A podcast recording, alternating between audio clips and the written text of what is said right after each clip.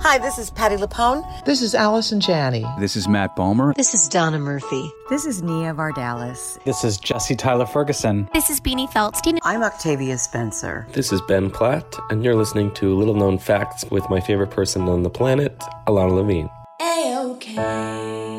Welcome to Little Known Facts, a podcast where you will hear unfiltered, raw, honest, and uniquely funny interviews with artists you love as they talk about the art they love to make. I'm your host, Ilana Levine. Hey, I heard you needed inspiration. He's Ilana and friends with some revelations. Little known fact of the day. Every little thing's gonna be a-okay. A-okay.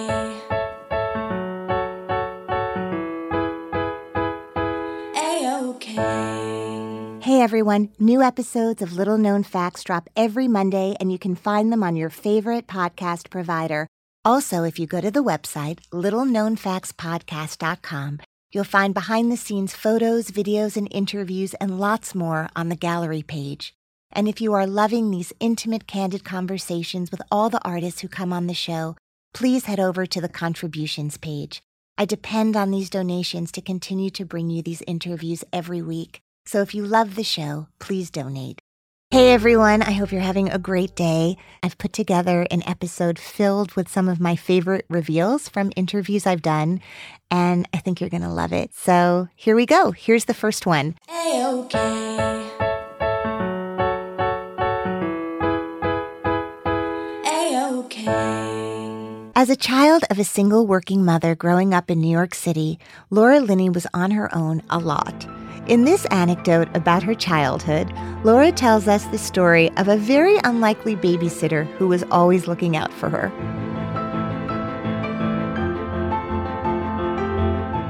So I was a latchkey kid, Right. you know, and there were many of us during that time. It was not unusual for kids to be, you know, out and in, hanging out in Central Park after school and getting to school by yourself. What part of the city? 64th between First and York, near, near the hospital. It was a different type of New York where m- most stores were privately owned. There were small businesses everywhere, and they knew the neighborhood. Like everyone knew that there was this nurse who had this kid, and and they all sort of made sure I was okay and how you doing. And Rocky Graziano lived in my building, which was a riot. So, and he was always like, you know, anybody bothers you, you tell me Uncle Rocky, he'll come and give him a one and two. and he dated he dated twins, which I loved. Were they identical? Yeah, they were identical twins with like long blonde hair and they wore cowboy hats. And he would put one hand in one back pocket and one in the other and sort of, you know, manage them up and down the street. It was Oh hysterical. but I loved him. He was very, very sweet to me. Uncle Rocky. He was Uncle Rocky. You know, and I felt consequently I felt very protected. Yeah. But you know, the neighborhood sort of looked out for me.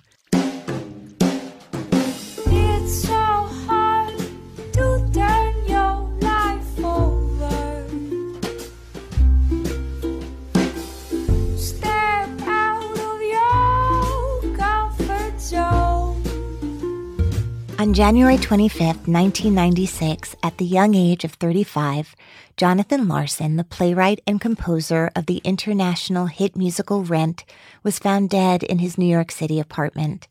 Earlier that evening, the cast of Rent had performed the final dress rehearsal to an ecstatic audience.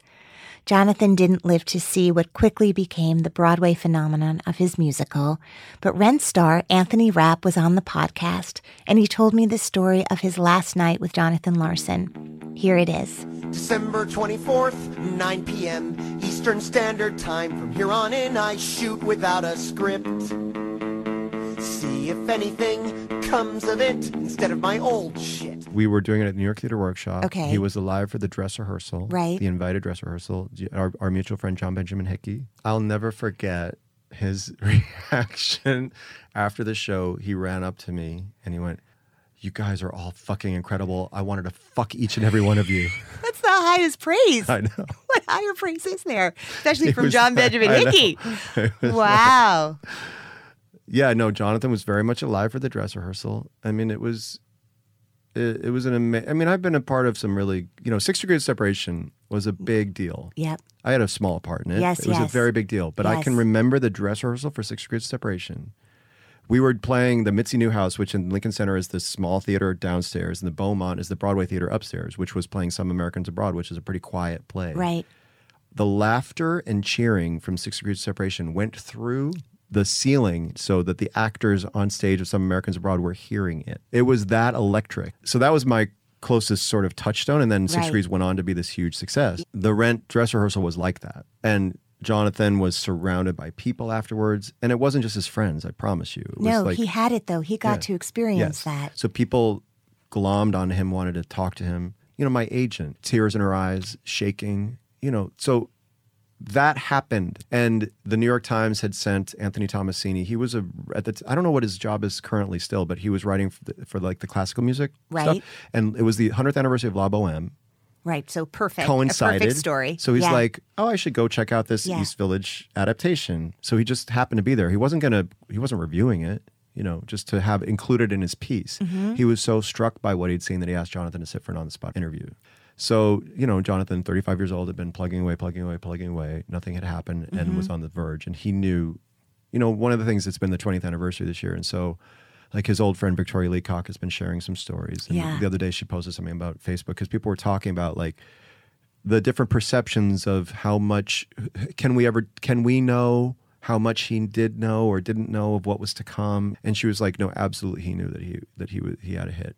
Again you never know for sure but he was so confident. I mean that brings me some comfort. So the last time i saw him was through the box office window which was the only quiet place in the little new york theater workshop play that was the only place to go was where he was doing his interview with anthony tommasini he knew enough about everything to know that an interview with the New York Times was a big deal. So I saw him, and of course, I was going to see him the next day. And then he went home afterwards and he put on a kettle on the stove to make some tea, and he dropped dead on his kitchen floor. And his, and his roommate came home in the middle of the night and found him. 525,600 minutes. 525,000 moments, oh dear. 525. My next guest, Griffin Dunne, is going to share a story with you. He had just gotten to New York City. I think on the day this story happened, he was about to start acting class with the renowned Uta Hagen, acting teacher to many greats. And he had on this really great coat. And he walked into a supermarket and he was really surprised to find that he could fit as many things into his coat pocket as he could into a shopping cart. And so he did, and this turned out to be not such a great idea. Here's Griffin. Ahoo, where was London? Ahoo. I went to the neighborhood playhouse, and um, my first week there, before I went to the class, I went to the A and P across the street, Uh-huh. supermarket, and I went to just get like a few things, and I had an enormous coat, and um, one of the things was Cheez Whiz. I I don't know. Delicious. What do you mean you don't know? If they had Triscuits, that's the best day Well, ever. So I loaded up, and I Yeah. Mm. realized my pockets were so big. I thought, why don't I? Why am I paying for this? Crazy. Look how look at these pockets and look how few items. It caught the attention of the security guard, Mhm. who informed the New York City police, and so I was arrested and led by in handcuffs in front of the neighborhood playhouse. First year student, and they're taking the back of my head and putting it under the door, and I've still got my big coat on, and I'm taken to you know the tombs. Oh my God. And I go from cell to cell to cell, you know, waiting for night court. I was there Sure. at seven in the morning. We're now like three in the morning. I've earned the nomenclature, the cheese whiz kid. The other inmates found it hilarious. course. That, che- that I took Cheez Whiz. Because the other inmate was like, killed seven people Well, you know- on my way. My last. uh, son I- of Sam, that Yeah, was the other that guy. was the- uh, great guy. he was so sweet. Um, Misunderstood. A- absolutely. Um, he brought his own hot plate. um, he, uh, but anyway, actually, Does anyone have a Ritz happened. cracker? Oh no. Ter- uh, well, Okay. I, you know, we were. I was going to go. We were all going to go to Rikers if the judge didn't get me, and Rikers I was not looking forward to. It was all fun and games until we had to go to Rikers, and I'm in the final cell before I finally get to the judge. It's taken all day, and I'm in a cell with I'm 18. These two kids are 17. The way I know that is they're reading the latest edition of the New York Post, of which they're on the cover for killing a Columbia student. You've got to be kidding. And they're looking at their picture. "Eh, I, I- I look at look at how my yeah, I'm not so sure. And they're like a couple of actors, you know, Oh my complaining god. about their headshot. And then the, a cop comes in and goes, "Oh, we can only take one of you." That's my English Irish accent. Okay. He wasn't uh, old old O'Reilly. And he said, "We can only take one of you. Uh, we'll take the youngest one here." And I said, "I'm the youngest. I'm the youngest. I'm Mhm. the." Well, you're the only non And I don't say I'm Irish. I'm Irish. I'm Irish, just like you. I'm Griffin. I'm It's giddy. Patty. How, my Teaneck Irish accent is fantastic. so I'll take you, meaning you get to see the judge. Oh, I get to see the Right, judge. The that's judge what it goes, meant. Why is this in my courtroom? He brings the security guard to the bench. I'm picturing goes, Harry Anderson from like the sitcom Night Yeah. Court. Like, first of all, give me that Triscuit. Bring that here, young Yeah, man. exactly. Bring that Cheez Whiz. It was a total sitcom. hmm And all, instead of yelling at me, he yelled at the security guard for arresting me. And then he was shamefaced, and I had to take a subway back. And we were the only two on the platform at the end of. You and Earl. Trial. You're like, I'm really sorry about the Cheez Whiz. yeah, really, yeah. So you don't have a record from that. I've off, I, I've wanted to look for it, but I can't find it. 'Cause but I you wanted, can travel freely between countries. You're not like Roman Polanski. N- Like you're allowed back. No, You're allowed I- back in when you leave. a- a- absolutely. Gee, Officer Krupke, we're very upset. We never had the love that every child ought to get. We ain't no delinquents, we're misunderstood.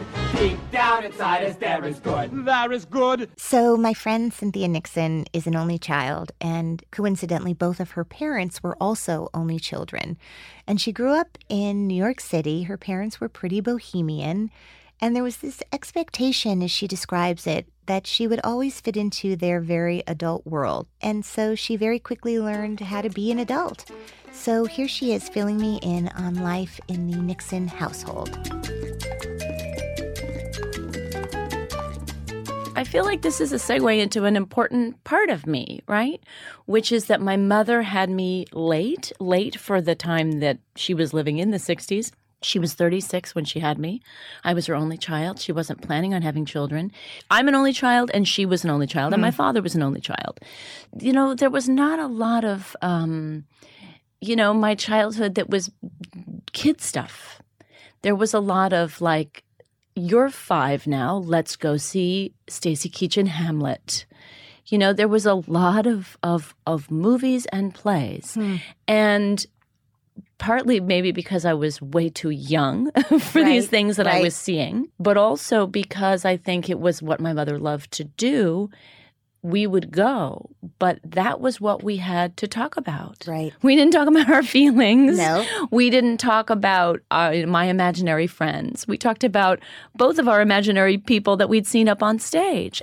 Because my parents were old and because they had me, like my mother was 36, my dad was 44, which at the time to have a child, like Right. my mother would clip articles out of the paper about Cary Grant, be like, he's old and he's a dad and look how happy he is. Right. Kids, I don't know what's wrong with these kids today. Kids, who can understand anything they say? Now, quite the reverse of being an only child is my husband Dominic Fumusa's story, where Dominic is one of 10 children, nine out of 10 actually, and he's also a twin. And here he tells us what it was like growing up in a house with that many kids and only one refrigerator.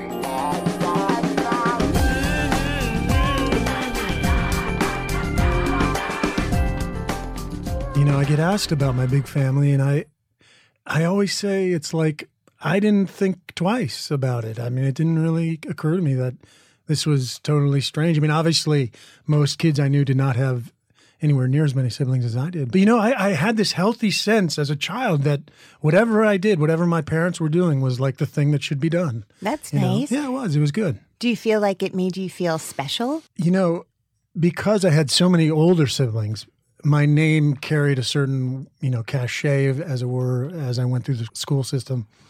Uh, so that was kind of cool because most of my siblings, I think, had made a good impression on most teachers before I got there. So, so you kind of start the day with, you know, with a good check mark already in there. When you share the same last name as nine other people in a community, how do you get noticed for being an individual? I was a little different in that I was very into sports, and I was, uh, you know, I, I sports was something that I, at my level at that at that school, I, I excelled at. So. I was the starting quarterback. I was this, you know, one of the starting pitchers on the baseball team. I was the starting point guard on the basketball team. So, so that was one way to sort of, you know, create an identity, you know, of of my own. But you know, getting back to this idea, I just I had a very healthy sense of uh, of security, and and I remember. Um, which, which I think, uh, looking back, was was sort of kind of unwarranted. But Why? my dad, I think, you know, it, there was a lot of pressure to raise 10 children, and uh, I'm sure it was stressful, but I never. Uh, You weren't as a- aware of that. Well, not as a young person, for sure. And and uh, things would happen where, like, things would break down in our in our house. Or, like, I remember uh, we had a blacktop driveway that was crumbling, and, you know, my friends would be like, when are you guys going to, you know, get this paved over? And I'd be like, oh, no, we like it this way. this is a choice. You know, Those aren't weeds. you That's know, a garden. Or like my friends would come over and open the refrigerator because they couldn't believe that uh, my father had bought more than one gallon of milk at a time. And like they would play a game before they opened it where they like they bet how many gallons are going to be in the fridge when they open it. And I think the record was five gallons of milk.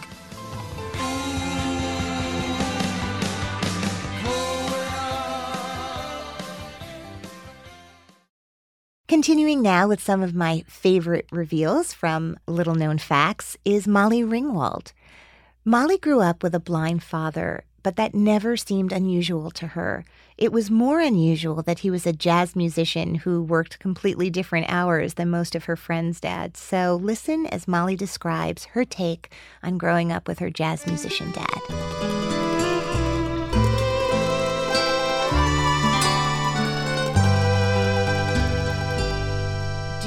Have a moment where you realize, like, oh, my dad isn't like other dads, where you had an understanding that he was special in all of these ways?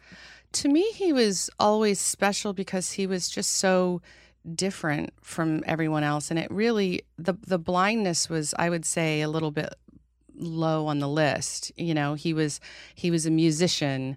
Um, you know, it was the 70s. He had a big bushy beard. I've never actually seen my father without a beard. He grew a goatee when he was about 15 so he could uh, work in clubs. Uh-huh. He had dark hair. I mean, people, he was very striking to look at. And I remember my friends sometimes would be scared of him at first because he looked so different than all the dads Right. looked in the 70s, you Right. know?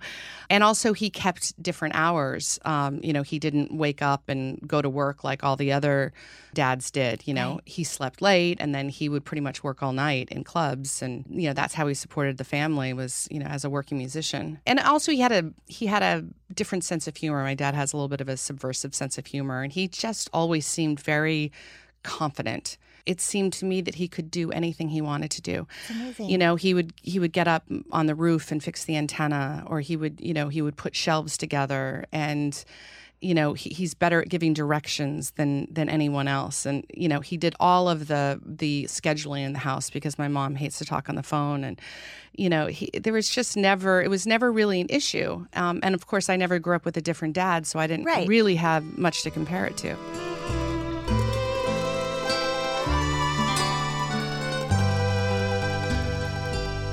Kathryn Erbe, who is just the most magnificent actress who many people know from her years on Law and Order Criminal Intent, although her film and theater career is pretty incredible as well. But she tells a very personal and intimate story on the podcast about a huge thing that happened to her when she was in high school. And this is her telling me about the decision to leave high school before it was done. So here's Kathryn. And I really want to thank her for sharing this. The response to this story has been extraordinary. It is incredibly inspiring, and I'm sure you will find it as such.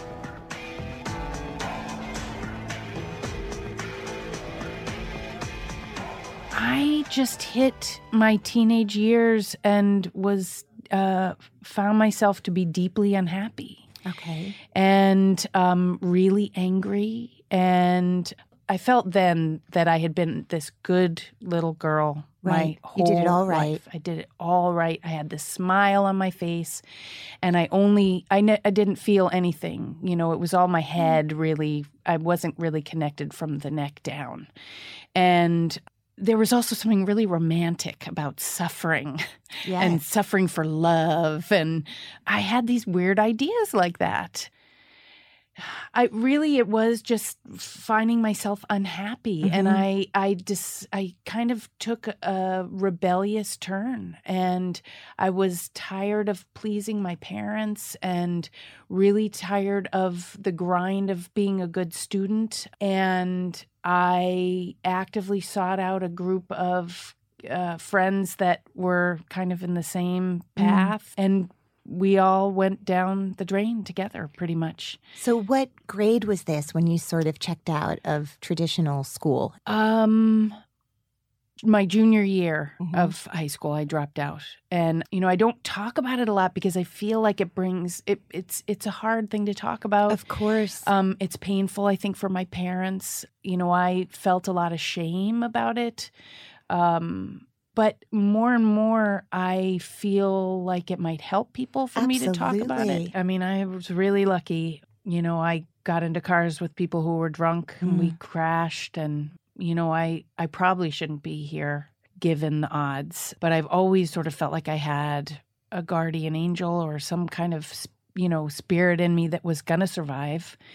And I was really lucky. I mean, my parents cared deeply about me, so I I dropped out of school. I left home. I lived in in my best friends with my best friend's family and it was when I was living with my best friend's family um, that I dropped out, and my parents saw that as a real warning sign. Mhm. And we had found this alternative high school that was in Western Massachusetts called the DeSisto at Stockbridge School, which was basically a therapeutic community. And they mortgaged their house and they sent me to this school. And initially, it was kind of against my will. I had I had a schedule that I wanted to do it on. It was certainly Right. that I wasn't going to go during the summer.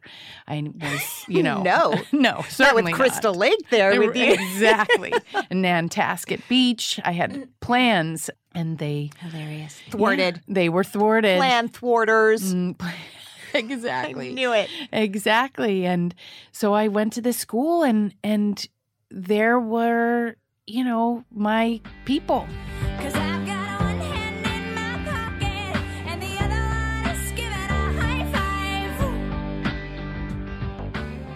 When Matthew Broderick was starting out, he was very well known very quickly for being in this trilogy of Neil Simon plays on Broadway.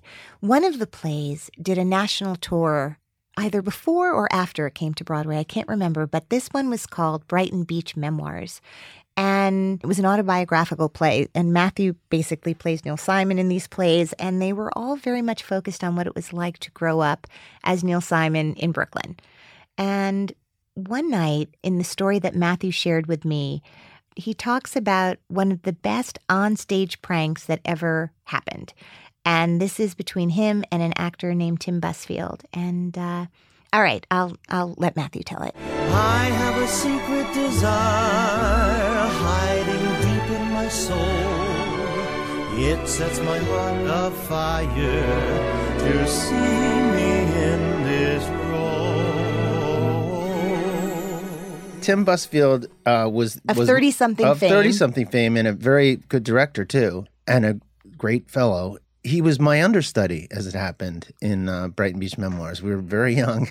We were in um, in San Francisco and uh, at Fisherman's Wharf, like this touristy kind of area, and there was some kind of joke shop and I bought a little package of of gar- of candy that was tasted of garlic. It starts out good. I think it was gum or a sucker, and it's hilarious because the person thinks it's really good, and they have it for a while, and then it tastes really bad. And so it's really funny. And um, I gave a piece to Tim, and I was like, "It's going to taste funny, but if you stick with it, you know, it's going to."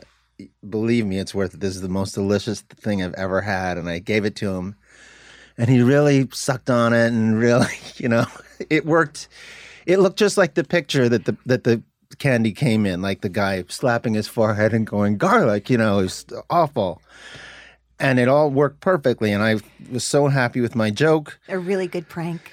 My prank, yes. And then uh, that night in the show, I had a very long piece of this. I would read from my journal, and there was one very long, like, you know, single spaced page thing that I would read. And I had it in my actual journal because I thought, why would I learn that? I should just read it. So I opened to the page to read this little monologue, and it's gone. There's just a piece of paper over it. and written in very big pencil is garlic, comma, ha, exclamation point. And I'm in the middle of, you know, there's a, this is a 1500 seat theater or something like 1200. And, uh, and I see, and I look up and in the, by the light behind the orchestra, I can see Tim Busfield with his red hair laughing under the light. And, uh, it was horrible.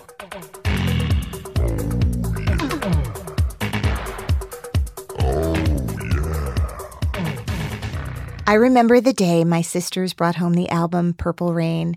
We listened to it, our minds were blown, and from that moment on, we were Prince fans. And when he passed this year, it was it was devastating.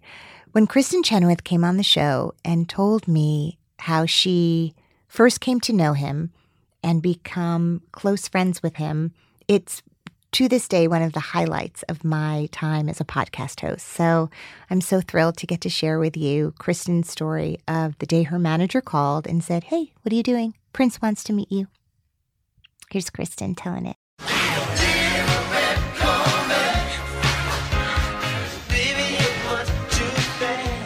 I knew him um, for a time, and he was over the years very encouraging to me. Mm. And you know, even though he was a friend that I didn't see. So how did was- you even connect? My manager, my then manager, called me and said Prince would like to meet you, you know, invite you to dinner. So I think I'm going there thinking I'm having dinner with a group, and it's just me and him, and all he wanted to do was talk about music at his home. Yes. So you you're like, oh, okay. Yes. And you're writing down 433. This okay. Um, so exactly. and I drove up and there was this huge gate with Right. the symbol of Prince when he was not Prince. Oh, the Ankh. Yeah. Yes. on the door. Formerly known as Prince. That's right. And then there was a big, it was like Little Orphan Annie's mansion. And there was a big staircase with a purple rug. And there was somebody waiting for me to greet me and take me into library. And Who, like a butler? Like Yes. formal? Yes. Okay. And Ms. I, Chenoweth? And it was so, I'm like, I think I was in a, I remember being in a Gap jacket. I was like, oh, I should have dressed up. Yeah, you should have. took me, you, you know, I should have, and he took me to the library. And I wasn't snooping, but it's hard not to. With Colonel Mustard and a candlestick. Got it. exactly. So I'm looking around and I look in and I see that he has a Bible and he has some really other cool books. And I thought, I, and he's definitely a spiritual person. And of course, we got we got on great. And Most of us have not been in that situation, although we have been in libraries of people we don't know, maybe waiting for them to come down. But what's the very first moment? Like, this is Prince. Do you know what to call him even? Okay, Does he- how does he introduce himself? okay, Prince. Okay. So I am there's this long hallway and it was marble, and I heard. And I got nervouser and nervouser and nervouser, and it took forever. It was the longest clicking heels coming down a hallway I'd ever heard. I thought it would never. And he comes in, and he's in, looking fantastically hot, just how he was. beautiful. He was, and he had his he had his hair and his he had on a white silk suit, and he said, "Hi, Kristin. I'm so glad you came." And I went, I, I I don't know what to say to you right now. I'm, and I think I said, "Do I call you Prince? What do I?" And he goes, "You call me Prince, but you just relax. I just want to tell you how much you've inspired me." I remember when we had salmon, which um, I don't eat fish, you know, and I just remember hearing my mom's voice go, "You choke that salmon down, eat it." You tough love. exactly. You mentioned the tough love, mothers and daughters. you eat that salmon. That's exactly what I'm going to beat you. I'm going to get you with that salmon. And I choked it down, Ilana, with my water. And then he goes, I want to show you something. I just love to watch and took me down to his movie room and he played Candide, this opera I did for PBS. And he played the aria I sang. And I said, No, no, we don't have to watch this. He goes, No, I think it's important when someone inspires you that you admire and you look at their skill. I want you to know that, that this is inspiring to me. And I mean, really? So you're watching your performance in the opera with him. With Prince. I said, Right. "Is Prince showing me me? What's happening right yeah, now? Yeah, I was like, "No." And then he said, "You want to see my guitars?" And I, gu- uh, guitars, and I said, Whoa. I said, Yes, I do. I said, Well, "Yes." thank you. Who are you all of a sudden? I don't know. All of a sudden, I've become. You're Loretta Lynn. I've, I've become Christy Dawn, is what happened. You were. Which you we know her. right back. Yes. So we, we go down. I'm glad you asked me this. Yes. So we go down and we see all these guitars in this other room. I mean, probably 30 on stands. And he said, Do you want to play one? I said, Yeah, I'm terrible. But I picked up a, he goes, Pick up that white one. And I picked it up. It had a pretty long grip. He goes, Flip it over. And I flipped it over and it was all scratched. I said, What happened? He goes, That was Elvis's belt. Okay. I'm like, if I had a dog. We're out. We're out. I, it's very hard not to be intimidated. Yeah. And I said, I can't believe you have his guitar. And he goes, Oh, I loved him. But I'm glad you said you loved him because what an incredible person and musician. And I know there's all this cloud of things around his death, but I choose to really look at the way he lived. And so you stayed friends. Yeah, every once in a while he would say, I saw you on this and you're great. And another time he invited me over after the Emmys one night and he said, Invite whoever you want. And he did a three hour concert. Just for you and your friends. Yeah. And um, I was like asking people at the Emmys, I know I don't really know you, but do you want to come to Prince's? I have a free ticket to his living room. Yeah, and Do you they're want like, to come? Yes. And he played for incredible. three hours. Because I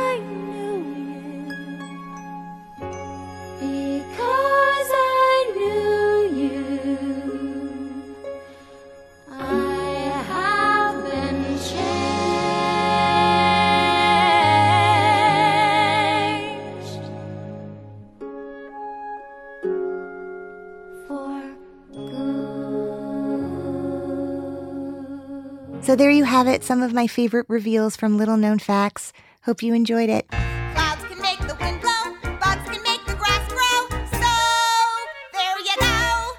These are little known facts that now you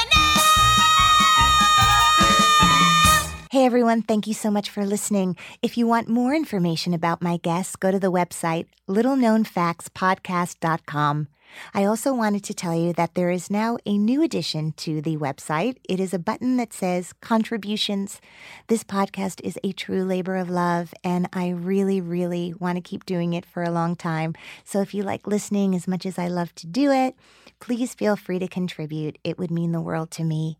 Also, on Twitter, you can find me at Ilana Levine.